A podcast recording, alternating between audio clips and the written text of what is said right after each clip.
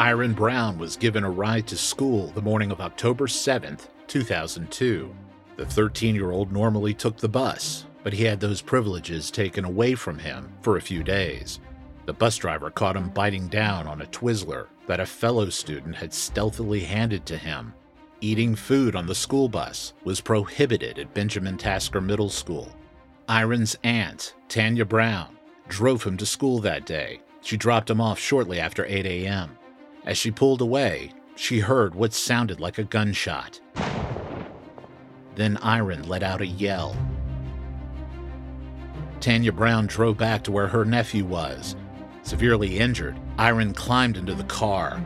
He struggled to breathe. He told his aunt that he loved her. His aunt told him he was going to be okay. The urgent care center was one and a half miles away. She drove there as fast as she could honking her horn, running a red light, all while trying to keep Iran awake and alert. He's still breathing, but he looks pale. And he has first Hold it, Iran. I gotta go past. Let me go past. Miss Brown. Please. Tanya Brown arrived at the clinic and screamed for help as loudly as she could. A security guard and nurse burst through the door, and Iran was placed in a wheelchair and brought inside. After the shooting, Circumstances had to be just right and in perfect order for Iran Brown to have any hope for survival. If the DC area sniper spree hadn't seeped into the national consciousness by the morning of October 7th, it certainly did after the news broke of a boy being shot just a few yards from the entrance of his school. Now, all of our victims have been innocent, have been defenseless, but now we're stepping over the line because our children don't deserve this. Presented by Law and Crime. This is Chasing Ghosts The Hunt for the DC Snipers.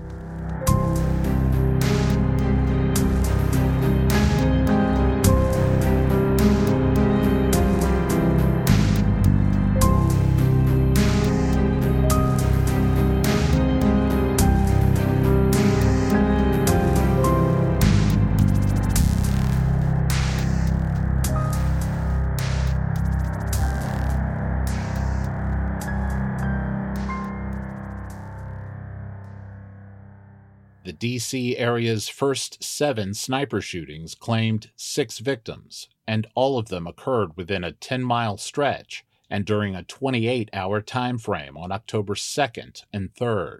All but one of those shootings occurred in Montgomery County, Maryland. The last occurred in Washington, D.C. The Commonwealth of Virginia had been spared to this point, but that would change less than 18 hours after the D.C. shooting. So before the shooters staked out that school in Bowie, Maryland, they decided to venture to a relatively faraway place, Fredericksburg, Virginia. The city, home to the University of Mary Washington, is located along the corridor between Richmond to the south and Washington, D.C. to the north. During mid afternoon, October 4th, 43 year old Caroline Seawell was in the parking lot of the Spotsylvania Mall outside Fredericksburg. The mall is located along Route 3 near Interstate 95.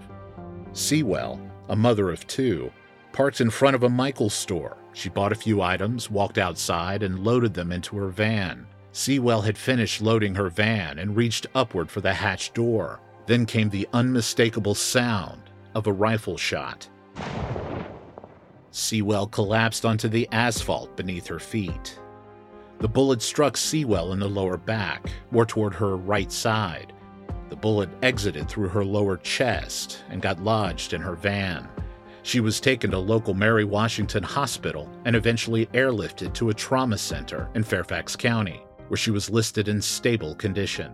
Police in Montgomery County, Maryland were pretty convinced that the shooting was the work of the sniper because the Spotsylvania County shooting resembled other shootings in so many ways. It took place in a dense retail section of town. Witnesses heard a boom. The victim was shot in the back, and Seawell was parked outside a Michaels store.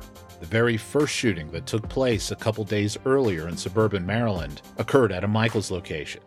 The major difference about this particular shooting was that the person who was shot was about 75 miles south of Montgomery County, and the victim in this case was likely to survive. Seawell was very lucky. She spent about a week in the hospital and afterward healed fast. The bullet struck her liver, one of her lungs, and her diaphragm. It also cracked a few of her ribs before it exited her body. But none of her injuries were life threatening. Seawell would have just one surgery, during which a surgeon inserted a mesh to cover up the sizable hole in her diaphragm. She made a full recovery.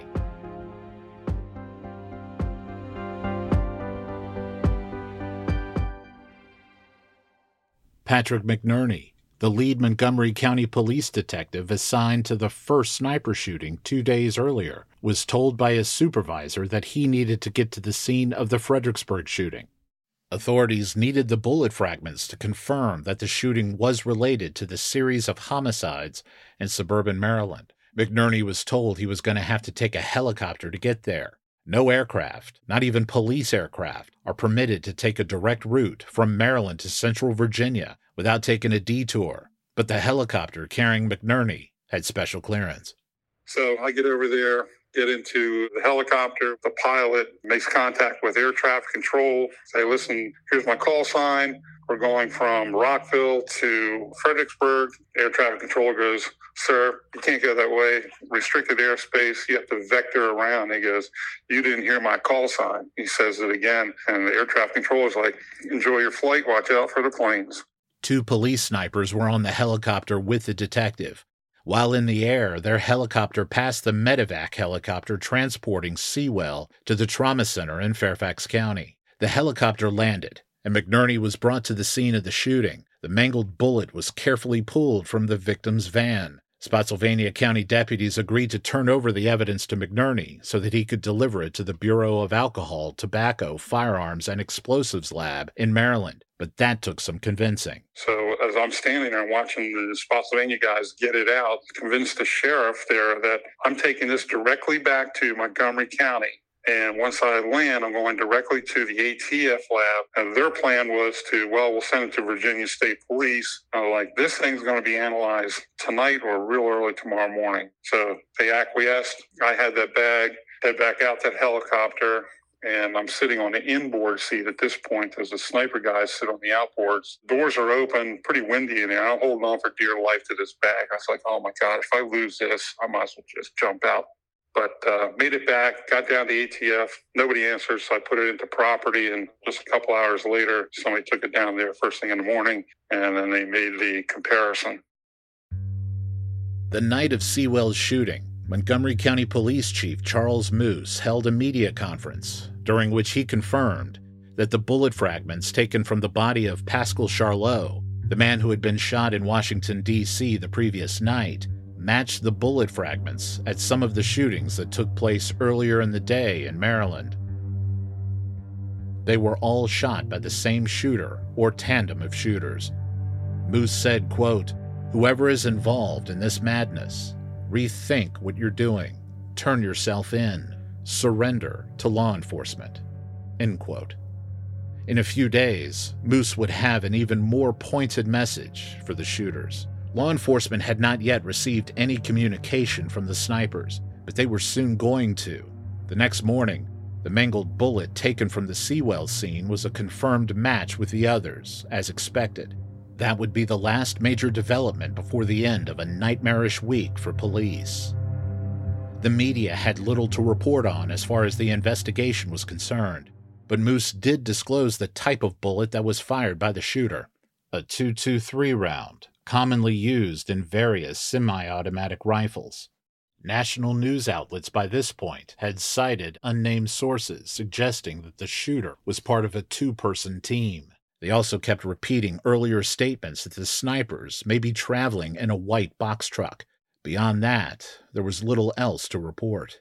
Moose kept fielding questions from inquiring reporters about whether schools would be closed until the shooter or shooters were caught. In response, Moose discouraged parents from keeping their kids at home or showing up at schools to take them home before classes were over. He assured residents that the area's schools were safe. The snipers were listening. Upon hearing those comments made by the chief, they responded in a terrifying way.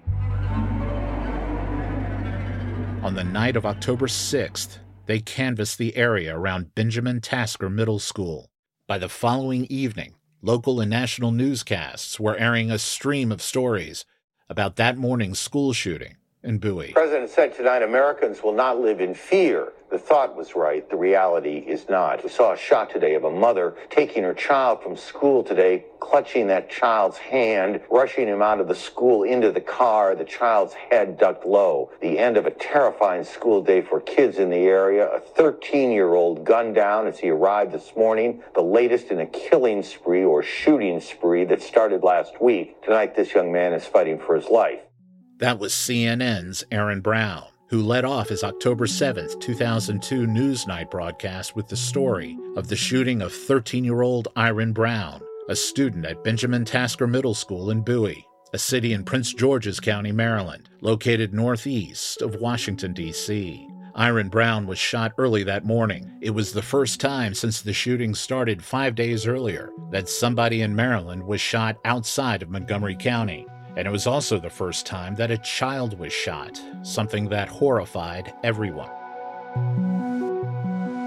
Iran Brown, like Caroline Seawell, survived his injuries. He is now 33 years old. He lives and works in Atlanta and has a child of his own. Iran agreed to talk me through all that he experienced that morning 20 years ago. I can remember everything vividly like it happened yesterday. That Monday was the last day of Iran's bus suspension. He went to school like it was any other day. He remembers asking a school faculty member whether it was still safe to go outside during school hours. He was assured that he would be safe. So on the morning of October 7th, Iran got out of his aunt's car. He was there early, so he was going to wait outside until the doors were unlocked. His aunt pulled toward the road. At that moment, Iran placed his book bag down onto the sidewalk and just as that unmistakable sound filled the air, he crumpled to the ground. And it was just like a loud bang, uh, like a grenade went off. And just instinctively, I knew that I was shot. There was no mistaking it. Immediately, he felt the acute pain that comes with taking a bullet to the abdomen. And then, of course, the pain, I immediately went into shock. It definitely knocked me down to the ground. It wasn't like any blood was gushing out or I had a lot of blood on my shirt or anything like that because it was a hollow tip bullet. So it all of the damage was more so internal. The bullet, you know, broke into pieces as soon as it pierced me and there was no exit wound. It was just, you know, a burning sensation. Iran called out to his aunt. Meanwhile, a teacher heard the commotion from inside the school and ran outside to investigate. She couldn't believe what Iran was telling her. I mean, I told her that I was shot, but in her defense, she didn't know any better. She didn't know if I was just playing around. But during that time, my aunt screamed for me and told me to come back to the car. You know, I helped myself up. I went into the car. Thankfully, she worked at the same hospital I was admitted to, Children's Hospital. You know, even though we give all the glory to the Most High, I believe all her effort definitely saved my life for sure. Because rather than waiting for the ambulance, she drove me to the nearest clinic, which was right around the corner. The car ride to the clinic was a short one, but it didn't feel that way to Iran. I was preparing to die. There's no way around it. I was losing a lot of blood. I was turning pale. I had to roll the window down to help air flow in and out of my lungs. It was obviously becoming difficult to breathe. You know, I was covering my wound, applying pressure to it. I was praying. I was telling my aunt how much I loved her. And of course, she was, you know, championing me to, you know, just keep breathing, just, you know, fight through it. The doctor who was working at the Bowie Health Center that day had military trauma care experience. He knew what he was dealing with. He immediately called for a helicopter, which was only a couple minutes away. Iran was airlifted to Children's Hospital in Washington, D.C., which was only about 10 minutes from the health center. Several bags of blood matching Iran's type were already waiting for him. It was one stroke of fortune after another for a patient that needed all of the fortune he could get for survival. When Iran got to Children's Hospital, an all star team of doctors and nurses were standing by. That medical team saved his life. Dr. Martin Eichelberger, chief of the hospital's pediatric surgery, was the one who operated on the teen. He dug out a thumbnail sized fragment of the 223 round, which was buried into Iran's chest. The emergency surgery lasted three hours. Here is Eichelberger speaking to the media outside the hospital had a gunshot wound that entered his abdomen, uh, went through his chest, uh, injured his spleen, his stomach, his pancreas, and his lung. Uh, it also injured his diaphragm. The shooting occurred before most students had arrived at school that day. When they showed up and saw teachers and other faculty in a panic, they started to ask questions, and word spread quickly about the morning's events back at the school as police fanned out through the neighborhood and helicopters searched from above. Worried parents rushed to pick up the remaining students. The seventh and eighth graders heard about the shooting as soon as they arrived this morning. A group was starting to like, oh my gosh, oh my gosh. Like one kid kind of like started panicking, and so they just they just stopped telling people. Scary. Among the first members of the media to respond to the scene that morning was Stacy Cohan, of WUSA Channel 9, the CBS affiliate in the Washington, D.C. market. Cohan was already in the area working on another story. I just so happened to be working on an investigative piece in Bowie that morning on school buses, oddly enough. And my photographer heard the call go out on the scanner. So we ditched our story and got over there just as the first units were responding. So we were on the scene quite early. The crime scene at the school where Iran was shot was carefully searched. Dr. William Vosberg, a former dentist, was the crime lab director of the Forensic Services Division of the Prince George's County Police Department. Vosberg had a lot to deal with when he showed up at the school that morning. It was one of those things where the first step is secure the crime scene. But where is it? How big is it? It's huge. We don't even know where a shot was taken from. For Vosberg and his team, one of the first critical steps for them at the scene was to identify the most likely area where the shot was taken. We had a SWAT team that came over and briefed us what they thought as counter snipers where would be the best shoot location. And they had said across the street there was a bluff diagonally across the street up a hill. And of course, there was a news crew already up there with a van, and they were broadcasting and commenting on what was going on. Cohan said she and her cameraman were also thinking in terms of where the shooter may have been standing or lying in a prone position. She remembers being approached by Prince George's County Police that morning at the original spot where she had set up. I remember them moving us part of that was the police moving us. Part of that was simply technology of doing our job, and we were having difficulty getting a satellite signal out. At that point, we, the media, start looking where do we think the suspects were sitting when they fired the shot. You know, you, you do that. And so if you're looking at Benjamin Tasker, you can see woods like immediately if you're facing it. Like at the time, there was a large wooded area and a hill across it. So you're you're scanning, trying to figure out where whoever did this might have been. And so I remember the police relocating us. And then I also remember noticing that we are very close to the junction of, of an interstate, like of a highway. So it would make means of escape quite simple.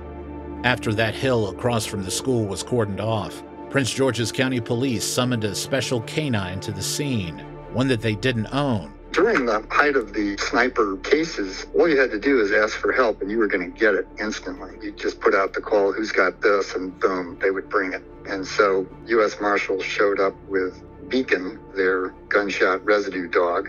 Beacon sniffed around the hill first, which was the area most people with knowledge of crime scenes assumed was the general vicinity of where the shooter was, but much to everyone's surprise, Beacon didn't detect anything there. Eventually, the dog was led toward some thick brush located a short distance north of the entrance to the school.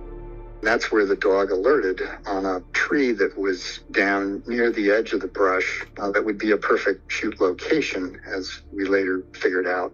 If the shooter was in that spot, then there had to have been a shell casing lying around. The thick brush made conventional searching for a shell seem impossible. You couldn't simply have someone with a metal detector rummage through it. There were too many weeds, trees, bushes, and vines for all that. You basically needed a group of people to march through the area looking at every inch of ground and every square inch of ground cover above it. There weren't many bodies to spare, so Montgomery County Police called upon its class of recruits to conduct the search. The large team of recruits needed tools to dig through the thick vegetation, so police made a run to the local hardware store and bought some rakes and any other supplies that could help the recruits sort through that heavy brush. It took 30 minutes before one jubilant recruit stood up and announced to everyone within a hundred yards of him that he'd found the casing, It was the first piece of hard evidence recovered since the start of the sniper shootings five days earlier. In addition to Beacon, authorities brought another dog to the scene, a bloodhound by the name of Misdemeanor. She sniffed the casing and picked up a trail, which was traced from the spot of where the shooter lay through the woods, along the neighboring tennis courts, and onto a parking lot. Misdemeanor lost the scent in a parking spot located on the north end of the lot. The scent may have been lost, but something very suspicious was found in that location, courtesy of an ATF agent who was assisting in the search. It was a tarot card. On it was the image of a skeleton in armor riding a white horse while holding a flagpole. The flag was the color black. Across the top of the card was the phrase, Call me God, written in blue ink. On the back, there was a longer handwritten message For you, Mr. Police, code, Call me God. Do not release to the press.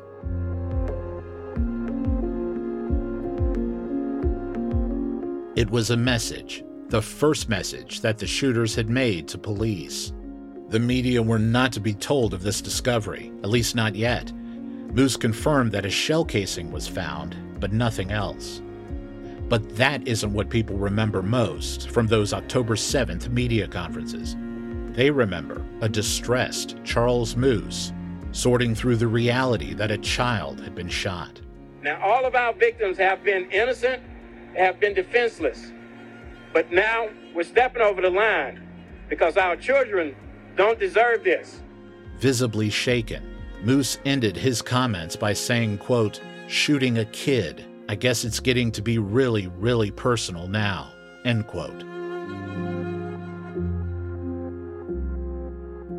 Cameras captured Bill O'Toole, Moose's deputy chief, put his arm around his boss. The pair turned around and walked back inside police headquarters in Rockville. That clip would be shown on a loop all over the world. It would become one of the moments people most often remember whenever they think about this case. Charles Moose was becoming a household name. For almost a week now, we have seen the anguish and the determination in the face of a cop who is in the middle of one of the most maddening shooting rampages in recent history. Charles Moose, Montgomery County, Maryland police chief, so composed until the sniper shot a school kid. Connie Morella served eight terms in the U.S. House and represented Maryland's 8th congressional district, which encompassed Montgomery County. Morella, a Republican, who didn't always see eye to eye with the county's Democratic police chief, can still recall that specific media conference, and she thought Charles Moose hit all the right notes in that moment. I think you had a man who was very dedicated and was willing to be outspoken in terms of representing what he was going to do and could do. Charles Moose's widow, Sandy, lives in the Tampa area. I recently interviewed Sandy at her home. She said his response to the shooting of Iran Brown perfectly encapsulated the kind of man Charles Moose was. He was quite sensitive. I think just he came through in a clutch so much because he was sensitive and it was so surprising to people. While the media were digesting the shocking news of a child being shot, investigators were trying to make sense of the vital clues left behind at the scene at Benjamin Tasker.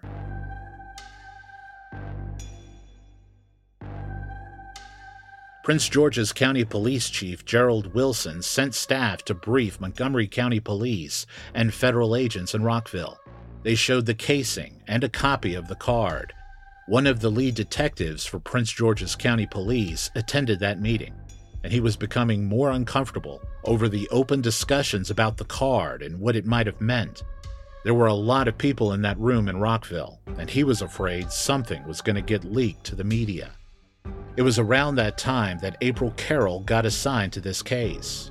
Carroll, now retired, was a supervisory special agent with ATF, an agency that dedicated a lot of people and man hours to the DC sniper investigation. Carroll spent seven years working this case, and she told me that media leaks happened a lot. She soon learned that it was just one of those realities that sniper case investigators had to get used to. We had had so many leaks throughout this case at so many levels from first line officers, detectives, all the way to chiefs of police as we knew it. And just as that Prince George's County Police homicide detective who was sitting for that meeting had suspected, the news of the tarot card was leaked. And the one who got the information first was Stacy Cohan. Because I was a very young reporter, I was young and I was female and I was a crime reporter. None of those things are really in your favor, especially, you know, in the early 2000s. And so I had a lot to prove. And so my reputation was all I had. And my reputation of getting the best information first was what kept me in my position. And so after the shooting of Iran Brown, but I got a call from a very good source on the task force and was told that there was a tarot card left at the scene and was told the wording on the tarot card that was left in the scene. Then the source told me I couldn't report it, that this was a call to let me know and that at some point it needed to be released, but not yet. They were going to wait to see if the police decided to release it, the superiors did. And so there you have this really big story, and your source is telling you not to release it, so what do you do? Cohan told someone about the lead her source had given her, someone she trusted. After a long conversation with that person, she decided that her best bet was to sit on the information, at least for the time being. Spent a very nervous evening waiting to see if somebody else would break that story. And then the next day at work, Buck, Mike Buchanan, lumbered up to me. He leaned up against my desk and he said, So, kid, tell me about this tarot card. Mike Buchanan was a longtime reporter and anchor at Channel 9. He started his career as a print journalist in the 1960s before transitioning to television news. In 1970, he settled in at WUSA and became a crime reporter for the station, breaking one big story after another. Buchanan had a sterling reputation inside the WUSA newsroom. Cohan said she knew that once Mike Buchanan found out about the tarot card, that it was only a matter of time before it would be reported on. It was better that her station and her colleague, one she admired, was the one to report the story instead of someone from another newsroom. Buchanan reported the discovery of the car during the 11 o'clock news on October 8th. As it turned out, the Washington Post also had confirmed it and ran a story about it the next morning. Both news outlets reported that the card stated, I am God, which wasn't correct. The card actually read, Call me God. Now Buck didn't have the wording right. Buck had I am God. And I and I didn't correct him, but I told him I knew more and I wouldn't tell him because the story couldn't be cra- traced to me because I needed my sources intact more than Buck did, quite frankly. I needed this investigation was going to continue. So I confirmed what he had and we had a long discussion with our news director and it was eventually decided outside myself that we were going to release this that it was decided that i would just be the producer on the story and, and it could be buck's face. Just as cohan had anticipated. Law enforcement was angry about the leak especially charles moose the shooter was clear about not releasing the information to the media. Police wanted the dialogue to continue. In the eyes of detectives and moose that piece of breaking news seemed to hurt the chances of that. It wasn't long before the national media started reporting on police's frustration with the local media. Good evening. In the Maryland suburbs of Washington, D.C. tonight, the hunt continues for a methodical and cunning killer. And now it appears the sniper may have left a tantalizing clue, a calling card. Authorities are not happy that information got out, and after a full week of murders and the terror that they have brought with them, understandably, the frustrations and anxieties are approaching a breaking point. Moose was visibly angry. With his hands clasped behind his back, he said this during his next media conference. The people in my community have asked the police department to work the case. So I beg of the media, let us do our job. If the community wants you to do it, they will call today and we will have a vote. And if it's decided that Channel 9 is going to investigate this case, then so be it. He went on to say, quote, I have not received any message that the citizens of Montgomery County want Channel 9 or the Washington Post or any other media outlet to solve this case. If they do, then let me know. We will go and do other police work, and we will turn this case over to the media, and you can solve it. End quote. Moose would say later that his statements during that media conference were at least partially an act. He wanted to communicate to the sniper that the leak was not his fault and not something his agency wanted. For her part, Cohan has never revealed who told her about the tarot card and never will.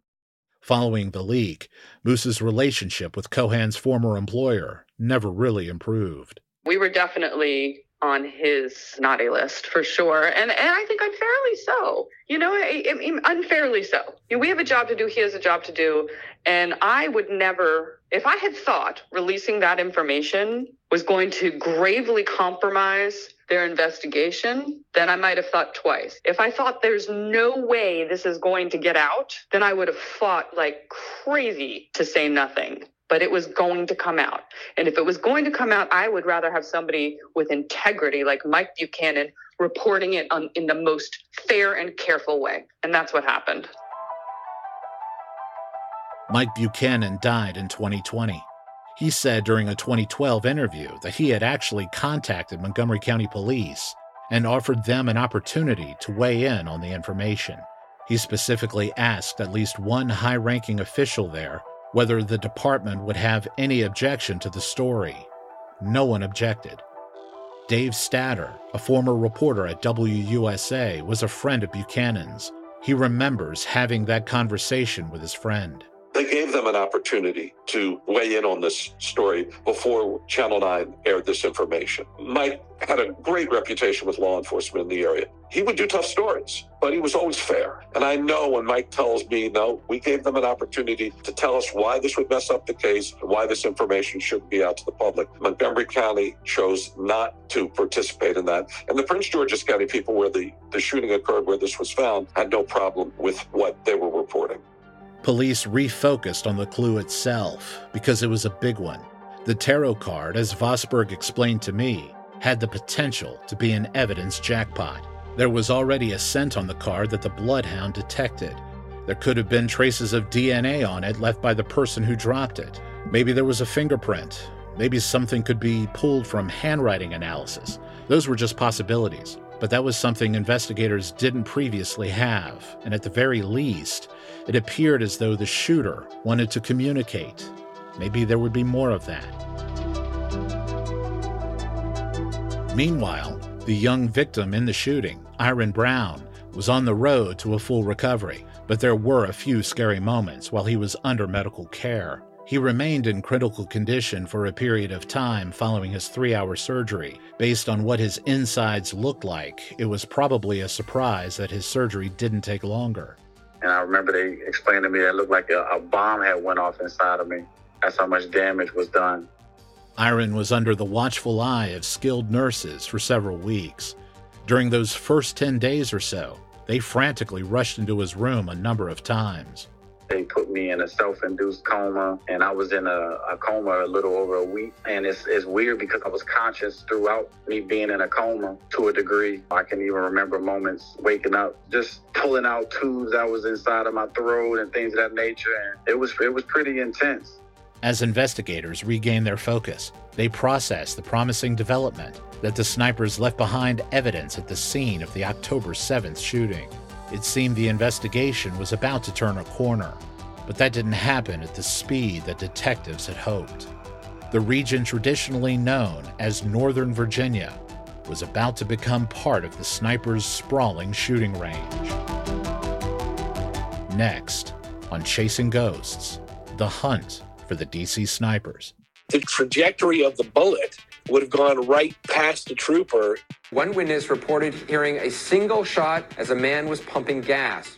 The guy is dead. He's laying on the car. And there was a white van just went by with two guys in it. Chasing Ghosts is presented by Law and Crime. Music and production by Corey Hiltman. All 911 and dispatch calls were provided by the National Law Enforcement Museum in Washington, D.C. You may follow me on Instagram and Twitter at Holt Podcast. Please subscribe and leave a review. Chasing Ghosts is available on Law and Crime's website, as well as Apple Podcasts, Spotify, or anywhere else you get podcasts.